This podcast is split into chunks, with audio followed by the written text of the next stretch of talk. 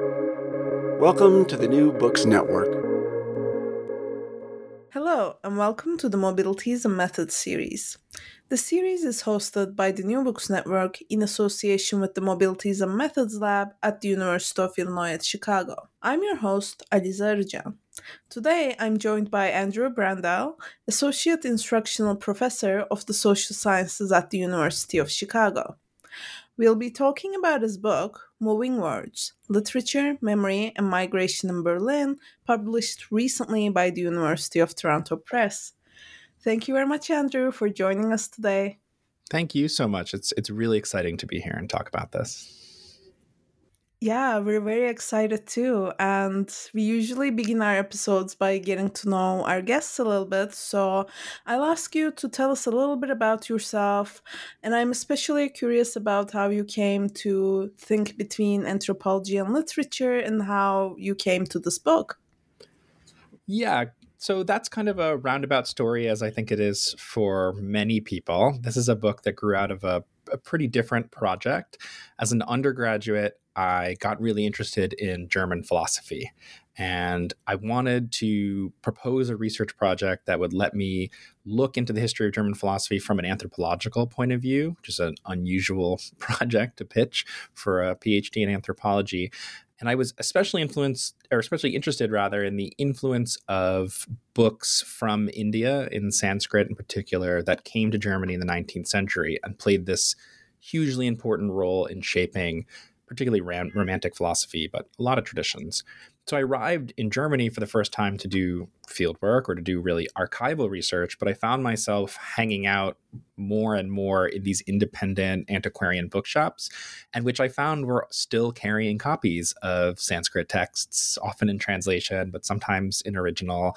And I, I started to get really enamored with the whole sort of culture of these independent bookshops.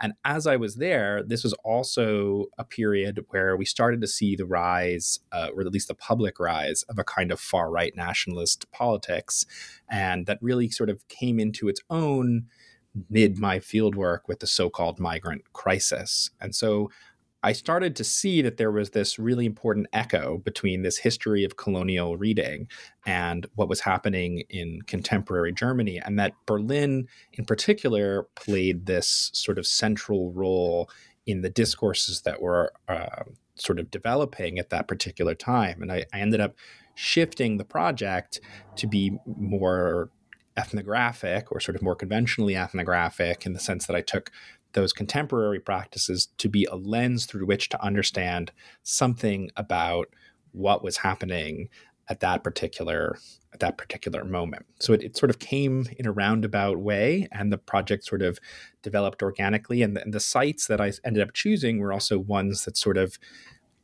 were not comprehensive in any kind of sense. They weren't giving us a kind of overview. They weren't all from one sort of quote unquote community that was closed or whatever, but it was something where each was posing an interesting question or opened up something interesting about what was happening and they inflected each other in different kinds of ways. So that's how the sort of patchwork um, came together.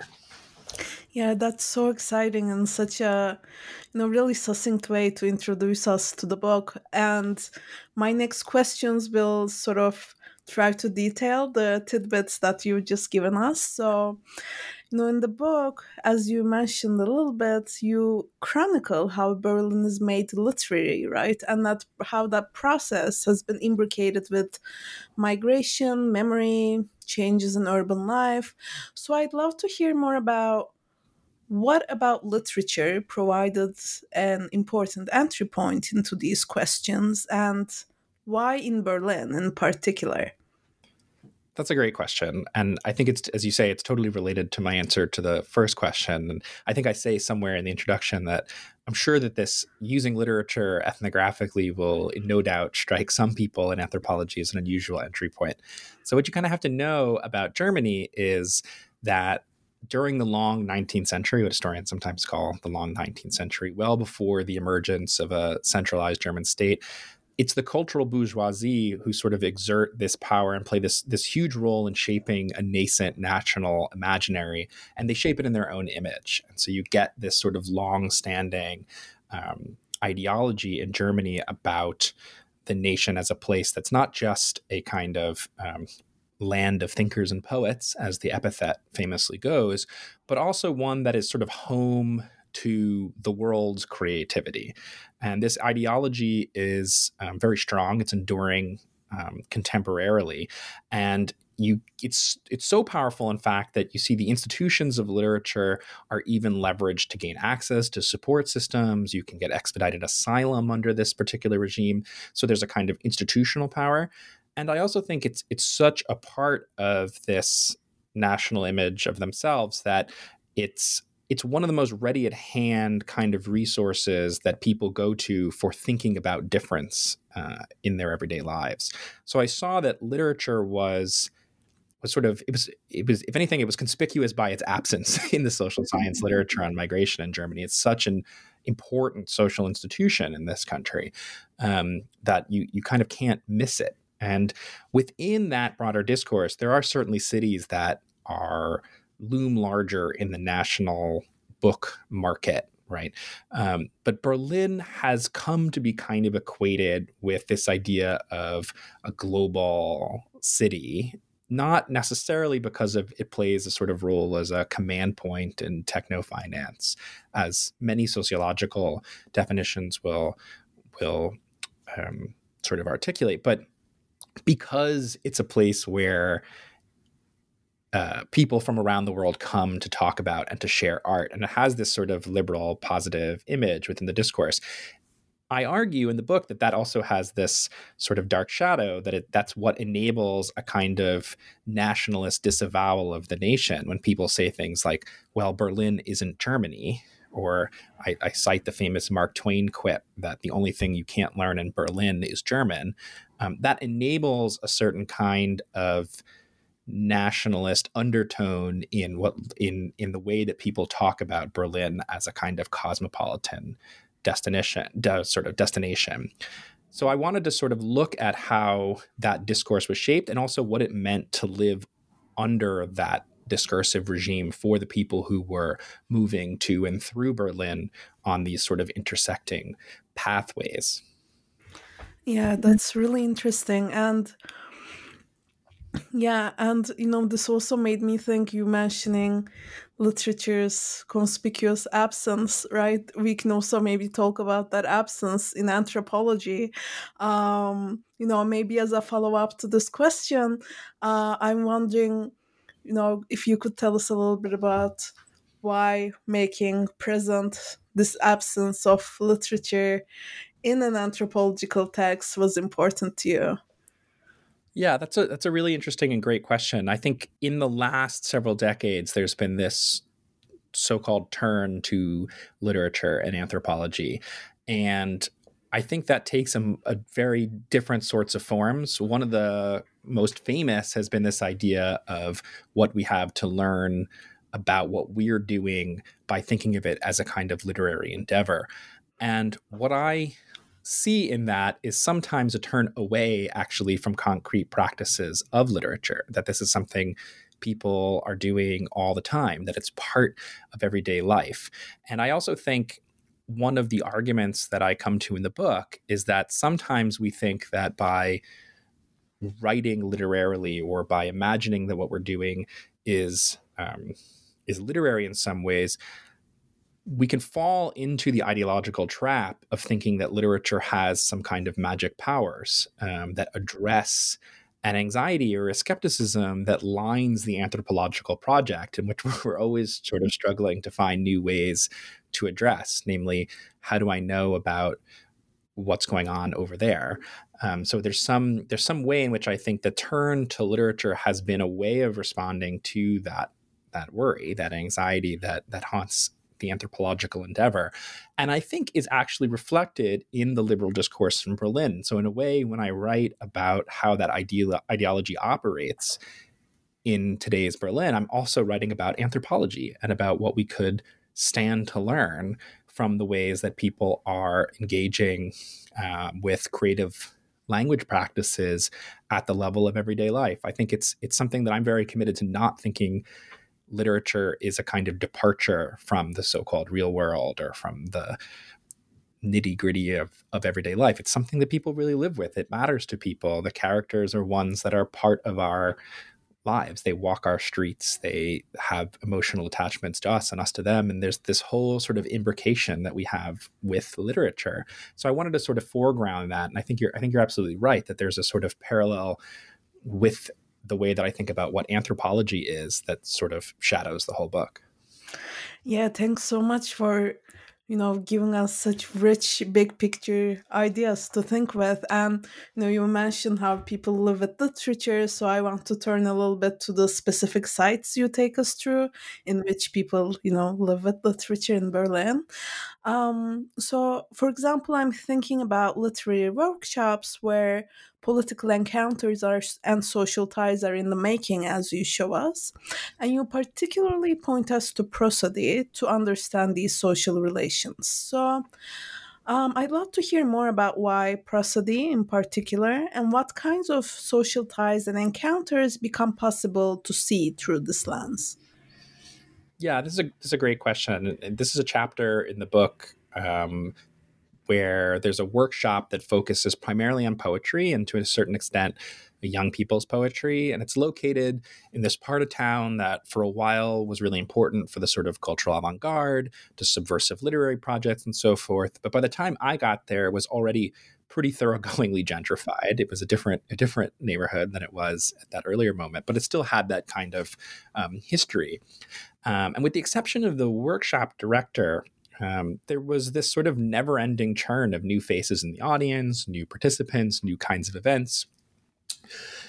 And now, when you read the sort of classic texts of social theory, you hear a lot about how important the circulation of literature was under print capitalism to the establishment and maintenance of these kind of vast social formations like the nation. And that are characterized usually by different kinds of stranger sociality. The fact that books can move through the world so far and so vast, or, or newspapers for that matter, means that we can be brought into a kind of sociality by our mere attention, to use Michael Warner's famous formulation about this. Um, there's also an assumption that the relationships that we care about as social scientists are the enduring ones. Um, even though at this scale, we're talking about often rather alienated kinds of relationships. So that was the sort of dominant thing I saw in the literature.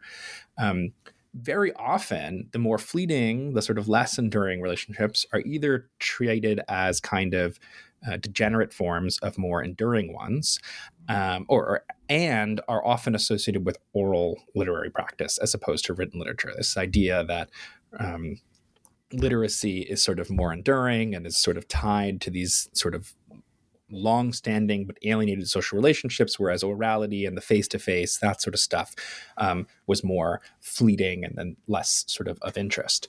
So that's a long sort of background to say that what I was I was looking for was a vocabulary that would allow me to take these lessons seriously hmm. from from social theory, but to also to show how these other kinds of social ties were intersecting them, namely the concrete face-to-face sorts of encounters that were fleeting and that were mediated by literature, but and that these weren't any less worthy of study than the more enduring ones.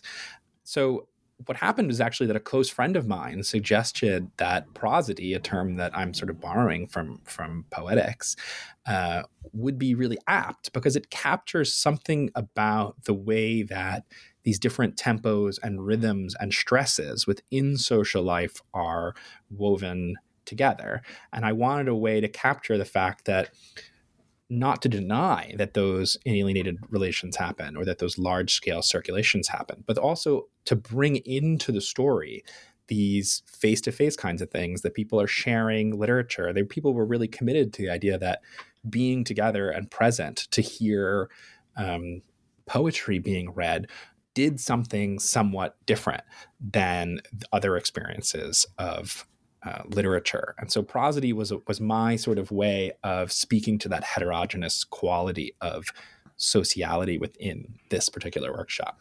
Mm, yeah, that's so interesting. And you know, it made me think about another part of the book that centers on literary tours, um, which are informed by Walter Benjamin's flaneur. And yeah, I was thinking about how you know walking becomes a way to again challenge these binaries between what's fleeting and what's permanent. Um, and you especially show us how um, memory is made and remade in Berlin through this medium, right? Um, and yeah, I was wondering if you could talk to us about moving on foot and what about that activity and returning to particular urban spaces do to constitute a grammar of memory?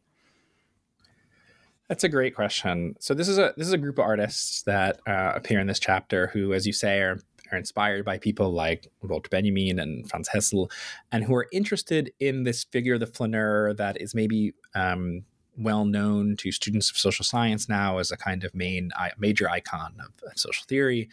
Um, and what this group did was they created a magazine that was in, invested in the idea that walking was itself a kind of literary practice. It was a way of recovering these traces of life one city street at a time.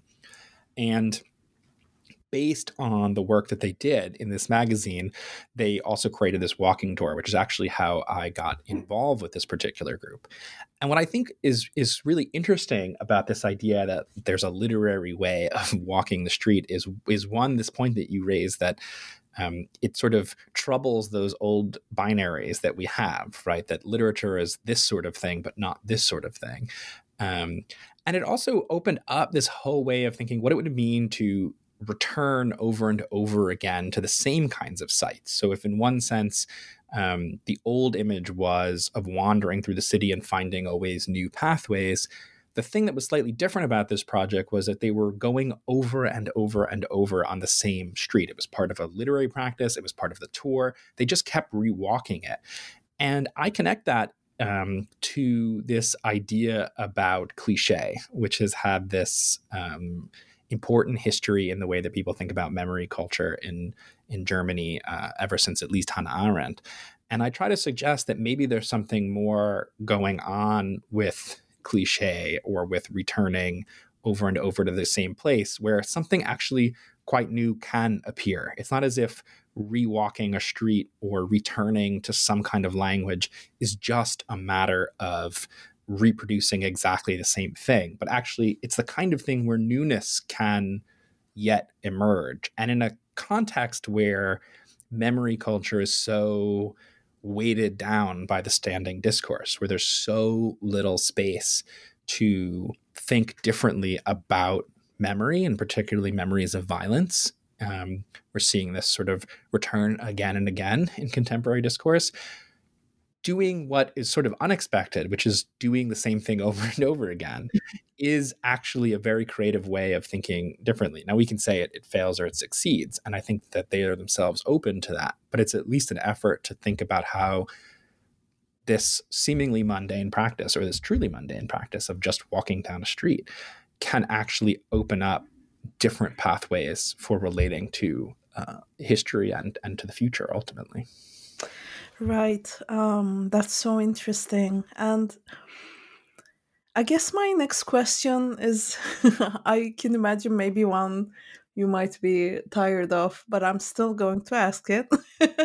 um, so, you know, even in our conversation, you've mentioned gentrification and how cities change. And in the book, we see how that looms large in writers' lives. In the book, we also see conversations that you have with bookmakers and about sort of the market for um, certain kinds of literature. And, you know, I kept thinking about the specter of capitalism that seems to be haunting Berlin, perhaps uh, like everywhere else. Um, and, you know, while I was reading the book, I have to admit I was enticed to think that what makes Berlin literary in the first place seems to be slowly melting in the air. But you in the book interfere and encourage your reader um, to think in a different direction. You encourage us to think about the frictions in capitalism that still move literary lives. So, yeah, I'd love to hear more about what was at stake for you in making this broader gesture throughout the book. Yeah, you're right. This is something that's on a lot of people's minds. Anybody who's spent time in Berlin um, is fascinated by this. And it, it is a really tricky thing. And I, I, I, sort of made a methodological choice because, on the one hand, it's, it's obviously true that there's something about the economic situation, particularly earlier, about the cost of living, the availability of certain kinds of employment, um, housing, the politics around that. Um, that were that was and is one of the main reasons it was possible for people to pursue a literary life in Berlin. It's also um, one of the reasons that people can take maybe risks with certain kinds of literature and certain kinds of bookstores that they um, might not have been able to in a different economic situation. You're absolutely right that that situation has changed dramatically. Um, it's changed maybe at a different rate and at a different sort of quality than in other cities, but uh, it is changing, and um, housing remains a major major political contestation zone, and cost of living remains very um, very precarious. Um, but what I wanted to leave open was this idea that so many people were articulating to me that there's something about this that shows that capital had not yet exhausted all possibilities of social experience and that there were other possibilities. Now, I, I think no one was under the delusion that they lived outside of capital. I don't think, um, you know, that I'm not arguing that anybody was making a kind of naive claim about the fact that their business was somehow mm-hmm. not part of capital system or that capital wasn't totalizing. But as you, I think, rightly say, they, they were sort of invested in an idea that there was at least space for friction and free space for other kinds of possibilities. One of the things that um, most or many of the people that I worked with talked about was the fact of certain kinds of legal regulations that intervene in the market that are slightly different than in comparable markets, although not necessarily the EU, but you have the fixed pricing system, um, which I think many people feel is very important for the way that the market functions. Um, pretty large state and uh, national investment in subsidizing the cost of literary projects. Um, those kinds of things allow for the commodity to to exist in a slightly different way than in other commodities. Uh, again, I don't think anybody thinks that that means it's not a commodity or that it isn't having that life, but it means that there are certain possibilities for it. And my point here is, is you know, as a scholar of this sort of situation is not to s- evaluate their claims. I'm not um, trying to say, look how successful these folks have been in resisting capital. I'm not even sure that the people that I work with would say that, but rather to show that this was a major part of how people thought about and talked about um, different policies and um, different possibilities for themselves. Um, and I take a lot of different sort of cases, people who are making books, people who are selling books in order to show that there was there was another kind of sociality to those rhythms um, that is important for us to take seriously in addition to the the I think justified critiques about the totalizing nature of capital and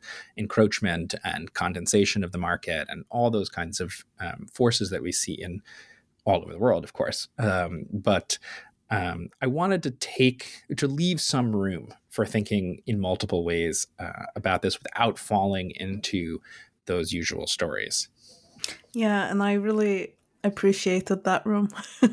it really comes across nicely in the book. Um, also, because I have the privilege of uh, hosting this episode, I'll get to ask you about perhaps one of my favorite chapters, which was on translatability and political exile. So, can you tell us about the political weight of translatability for exilic writers and poets? And what are the possibilities and impossibilities that come with translation in exile? Yeah, this is a really tricky and important question to me. I think um, this chapter is definitely a sort of pivot point or a kind of hinge for a lot of different things. I, I mentioned a little earlier to one of the earlier questions about how literature can be and is so often leveraged to facilitate the migratory regime. And one of the requirements or the prerequisites of so called welcome under that regime is that writers have to make themselves legible in certain ways to the expectations and the scripts of European discourse. In other words, their work has to be made equivalent or exchangeable with European examples of literature, and yet at the same time bear the traces of that difference in, in exactly ways that the European markets can anticipate. So, in that chapter, what I'm trying to do is juxtapose two different strategies of responding to this situation. And like like the other chapters, I'm, I'm sort of I want to tamp down the kind of triumphalist story about um, this sort of liberal cosmopolitan space that many people feel there's this is something great about this, but there's also but also leave room for for different political possibilities. So there's there's one writer who I talk about early on who is who decides to sort of perform those scripts um, and sort of makes their experiences exchangeable or puts them side by side with the experiences of uh, Germans during the Cold War or things like that. Uh, and there are also those who refuse. And in the case of the poet whose whose life and whose experiences I talk about the most in that chapter, and who I know pretty well, she's kind of unwilling to accept those terms. And there are real concrete sort of consequences of that, right? It means losing access to various kinds of funds, losing supports. Means people come with translations that she saw as unsatisfactory and that um, she just was not willing to to accept for herself. It means being cut off in various kinds of ways from different social possibilities, um, and so it's choosing to sort of remain unknown uh, and to sort of bear that is is a deeply political choice, right? I think this is not a this is not a story of what a certain kind of social science might call a failure to acclimate or something like that. This is a political um, um, gesture, a sort of refusal of what I think of as a kind of masculine desire to know and to say, no, I'd, I'd rather I'd rather sort of remain unknown. And for a writer, that's that's a particularly kind of cut, right? It is a kind of wounding experience for her, and she's had these very troubling um, experiences with people who are offering liberal forms of help and, and welcome that are themselves can be quite violent. Um, and what I wanted to sort of show was that these are uh, not to evaluate different strategies, but to show that there are different ways in which somebody might respond to this ostensive welcome and that carry very serious, sometimes life and death kind of consequences for their their lives and what what is possible for them. And you know to say nothing of the of the consequences for their writing. Um, you know in this case this is somebody who was writing originally in Tunisian Arabic and was re- unhappy with some of the work that's been done around German translations. And she decides actually to give up both and to start writing in in English. And it's um, you know this whole politics of translation is not just a kind of abstract exercise. I suppose that's what I wanted to get across. It's something that that that really has effects on people's lives. Mm-hmm.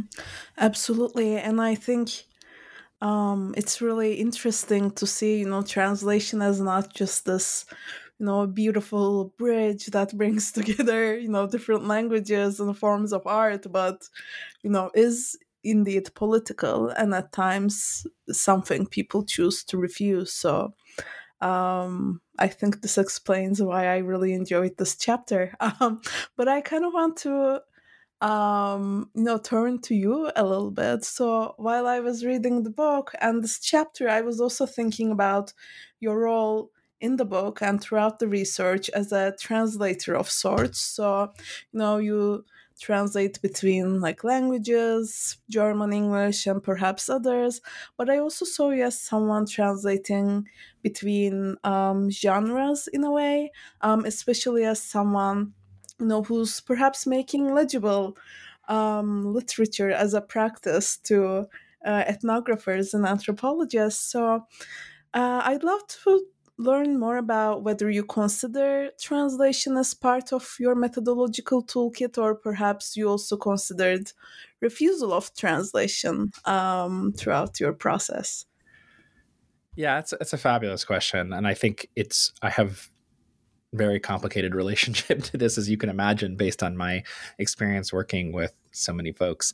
Um, certainly at some level it is right of course uh, i am involved in all kinds of translation i don't i don't consider myself particularly good at it uh, it's more challenging than i anticipated um, but of course, it is something that I am that I am engaged with. There are ways in which my capacity to move between particular languages, obviously, is privileged in all kinds of ways that can be helpful for folks. It can be harmful for folks.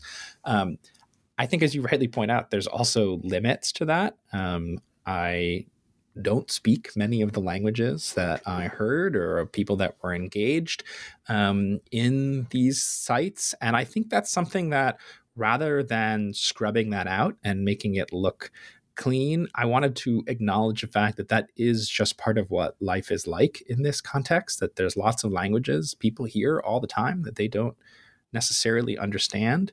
Um, and so I made a choice, and to the consternation of copy editors and things, to leave certain words untranslated and uncommented upon um, in the book um, because I wanted to retain that sense that that was a normal feature of life and language. That was something that was not an aberration, but was a sort of the usual course of events in a certain kind of way. Um, and so, as an ethnographer, I wanted to preserve that to sort of maybe to refuse translation in certain situations, at least in a sort of practical sense, um, and to do different kinds of things. I think the other, so that's one kind of gamble. I think another kind of gamble methodologically um, with regard to translation is that I don't see translation as the only way that people are moving among languages. Um, in the book and in in my work. And I think maybe the genre question speaks to that. That I think there are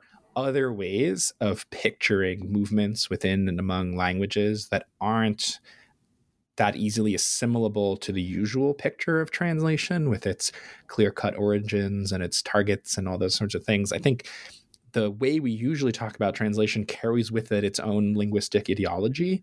Um, and that's something that I wanted to trouble both at the level of the sort of arguments of the book, but also in, in the form that I wanted to sort of allow those movements um, to uh, to to take other forms. Um, I think one way you could think about this, and maybe this is another way of, of answering the genre question, is in the relationship between the chapters. I was very resistant to the idea that I want I didn't want to write a book where everything fit into a neat narrative, where there was a master concept under which everything could be sort of organized and made perfectly legible. Um, it takes work to make ourselves legible, and it fails sometimes, and we struggle to do it, and there's friction.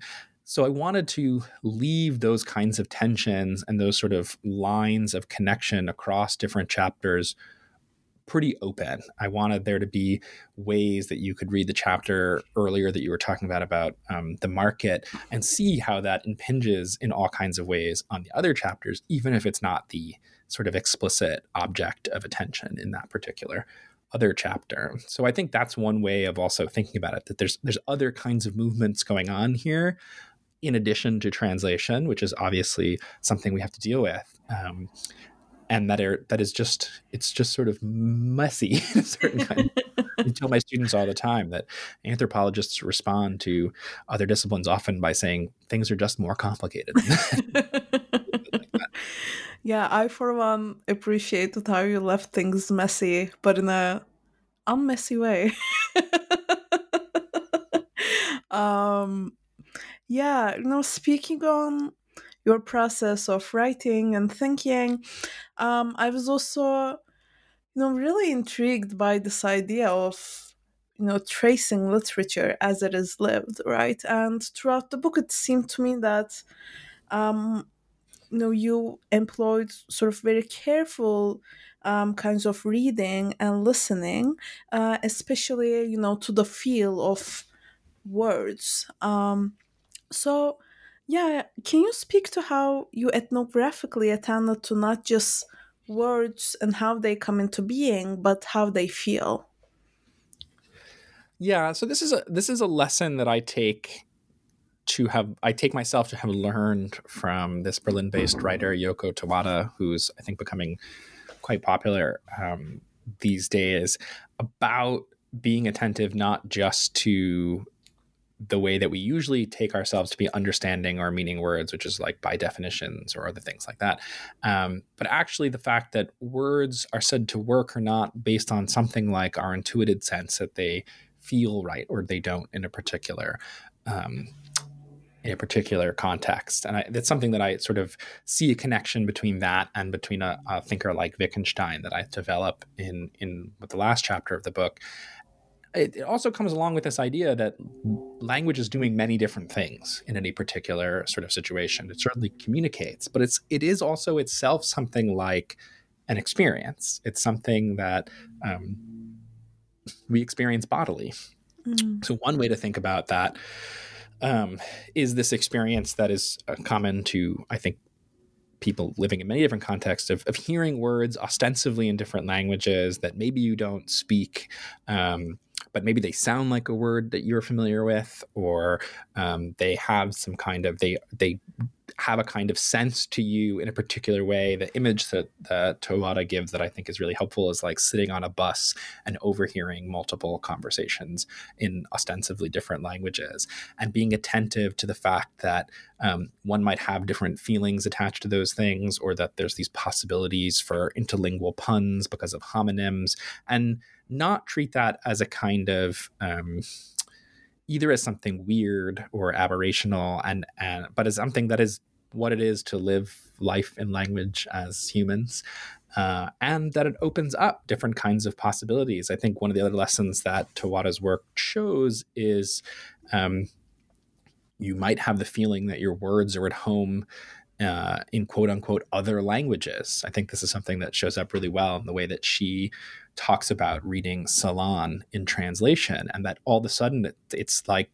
the poem found a home in this other language and i think that's something that i wanted to sort of leave open and that's sort of speak that's a sort of methodological commitment but it's also one that i glean from my experiences in the field and the ways that people were transversing this i think it speaks very much to your your earlier question around translation actually that um, this is what everyday life looks like it's also what life looks like in workshops. Um, I've had this experience many times of sitting with people where no one but the speaker in the room speaks the language that's being uh, that the poem is being delivered in. And yet people feel like they can comment on some aspect of it. There's a way in which you get this feel of what the words are doing that is different obviously than their um, than giving and providing ostensive definitions as uh, wittgenstein would put it. Yeah that's so interesting. Um, yeah that is that is really interesting. Um and know something else perhaps related that really caught my eye in the book was how you approach context right? So throughout moving words you never take context for granted but you reveal how it's in the making by the weaving together of words and worlds.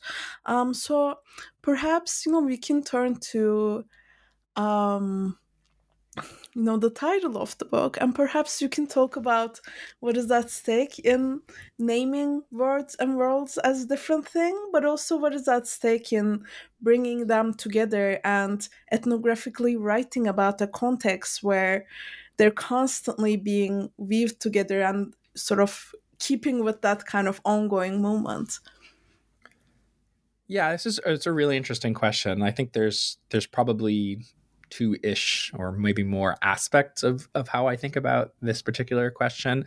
Um, I think one is that, as we've been sort of talking about, I wanted to trace the limits of a certain kind of linguistic ideology, um, namely that languages have these discrete knowable borders, as, as um, Susan Gal would talk about it, but they're that they're typifying of people, those kinds of things, and that in literature, um, it's also something that we are sort of doomed to fail in translating, but it's also has this magic power um, to tell me exactly what's going on for somebody else. Um, and I wanted to challenge all those kinds of suppositions, not not least of which was the this sort of binary opposition between the literary world and the quote unquote real world, um, or between words and world. Um, this idea that there's this gap and that our words are either normally inadequate to the world, and so we need literature to get a better handle on reality. That's that's one sort of claim um, that I would contest, and I think context plays a, a, key role in this. The way that I I sort of think about context is it's not as if context is a sort of rigid frame that other stuff, social action is happening within, but that it's being built, as as you brought out in the question, it's sort of being woven uh, in every particular instance. There's a passage that I cite from a philosopher who's been very influential to me in this thinking about this that it's not as if um, you know when i learn to use words i'm in this particular context and then i'm just doomed because that context may never recur and i can never use them of course that's not how we use language we're able to project words into future situations um, but we don't do that by simply reproducing the context. There's an exploratory quality of the way that we always live in language, not when we're just doing things that are marked as literary. There's a sort of um, open capacity. Now, that might mean that it fails, that our, our attempt to project a word into this context doesn't work. Uh, it doesn't feel right, to go back to your earlier question.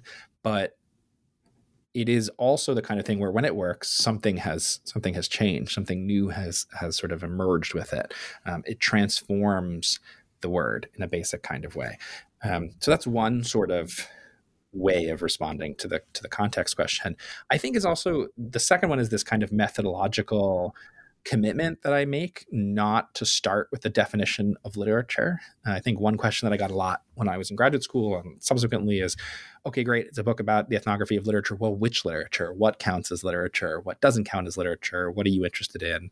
Um, give us a definition so we know who you're surveying, kind of thing.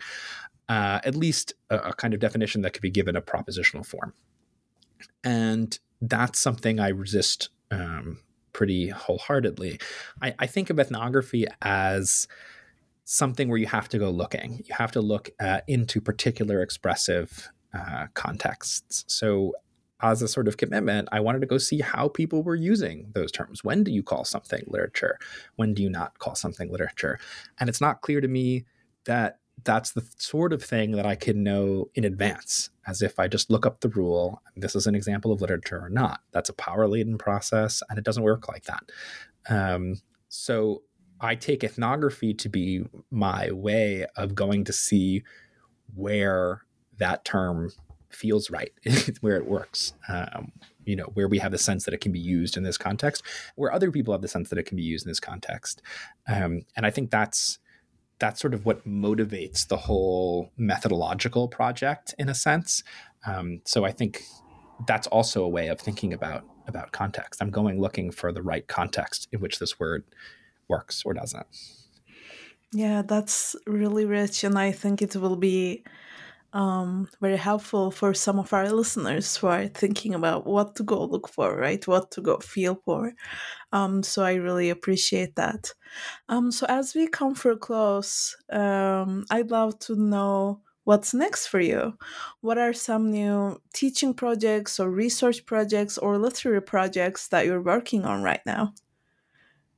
So I just started a new project, um, which I've started writing um, more or less in the last couple of months, which is an attempt to look at the kinds of things that anthropologists are reading, um, not necessarily when they're, say, writing a project about um, XYZ and they're to have to read the books of that context or something like that, but actually, like, what is normally sort of partitioned out and they would say this is oh this is unrelated reading. This is this different history reading.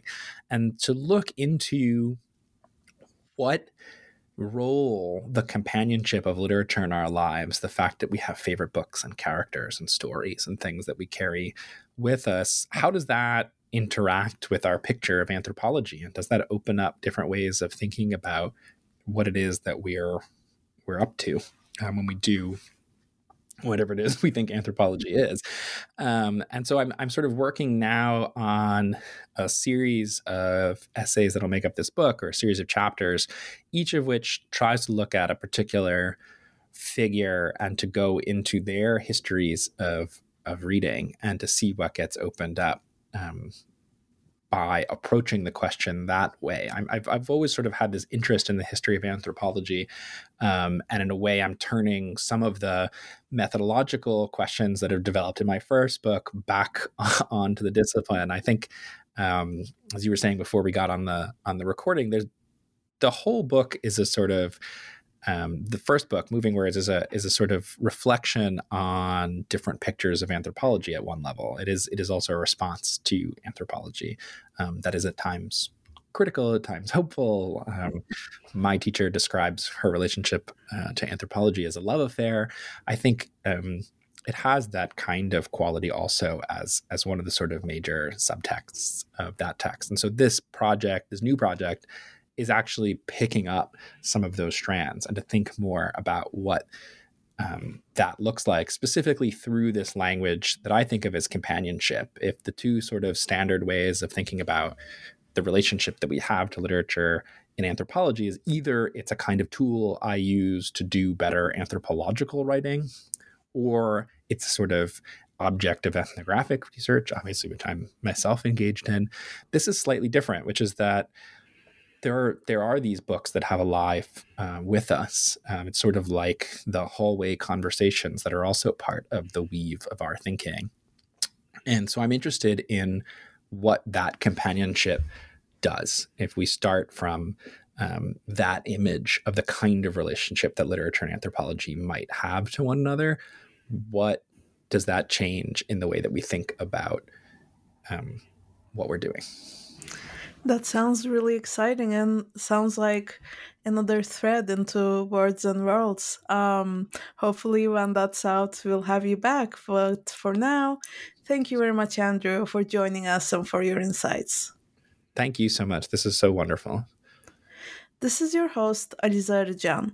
This discussion of moving words, literature, memory, and migration in Berlin, published by the University of Toronto Press in 2023, is brought to you by the New Books Network in association with the Mobilities and Methods Lab at the University of Illinois at Chicago. Thank you for listening.